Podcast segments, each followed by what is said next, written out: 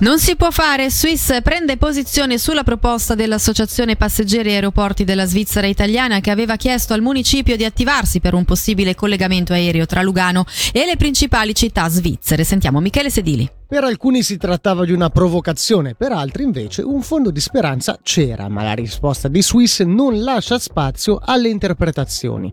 Il servizio aereo per collegare Lugano tramite aeroporto di Agno con le principali città svizzere come Zurigo o Ginevra non si può fare. La proposta era stata lanciata ieri dall'Associazione Passeggeri Aeroporti della Svizzera Italiana come soluzione per chi dal Ticino si reca nel resto del paese per lavorare e che oggi deve fare i conti con la chiusura del traffico passeggeri della galleria del San Gottardo. Pendolari che spesso sfruttavano il treno come tempo lavorativo ma che oggi non possono più farlo anche a causa della rete internet instabile.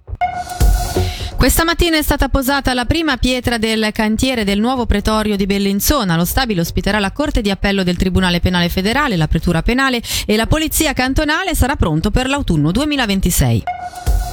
Unicef sarà al triathlon di Locarno, prima città ticinese a diventare comune amico dei bambini. L'evento che si terrà domani e dopo alle gare per professionisti ne affiancherà altre più popolari e per i piccoli. È in questo contesto che Unicef si inserirà con la sua presenza e noi in tal proposito sentiamo la vicepresidente di Unicef per la Svizzera e Liechtenstein, Nadia Dresti. L'Unicef Svizzera e Liechtenstein avrà due tende durante il triathlon e il sabato mattina in particolare ci sarà la gara dei bambini. Lo scopo di raccogliere fondi per i bambini in fuga dalle guerre, in fuga dalle catastrofi. Ci sono centinaia di migliaia di bambini in fuga, soprattutto anche quelli senza genitori. Unicef è dentro al Lido il sabato mattina quando ci sono i bambini e poi fuori dove ci sono ristoranti tutti. Saremo i tre delegati, io, il signor Sandro Foiada e la signora Frida Andreotti.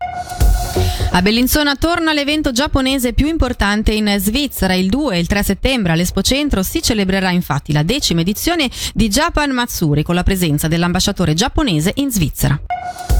È tutto pronto anche per il Galà dei Castelli che quest'anno presenta una grande novità, oltre alle gare che vedranno splendere le stelle dell'atletica lunedì allo Stadio Comunale di Bellinzona per la prima volta domenica dalle 17 a Locarno si terrà un antipasto dell'evento. Come ci dice il presidente del Galà dei Castelli, Beat Majar, in Largo Zorzi si terrà una gara di salto in alto femminile. Domenica ci sarà per la prima volta il street event salto con l'asta femminile su Viale Zorzi a Locarno dalle 5 in avanti. Abbiamo abbiamo un cast assolutamente stellare come primo nome da annunciare sicuro la Sandy Morris, ma per dirvi il livello, ben 5 delle 8 ragazze che erano a il classe mercoledì saranno presenti a Locarno.